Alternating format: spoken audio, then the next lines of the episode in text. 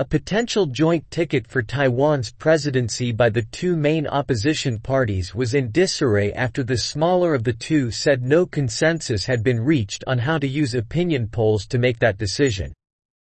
After weeks of sometimes acrimonious talks on joining up for the presidential election, the KMT and the much smaller TPP agreed to look at an aggregate of opinion polls to decide which party's candidate would run as president and which as vice president.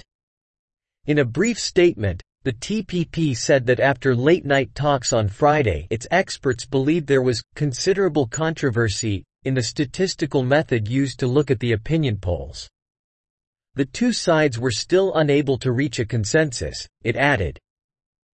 The deadline for all candidates to register with Taiwan's Election Commission is Friday.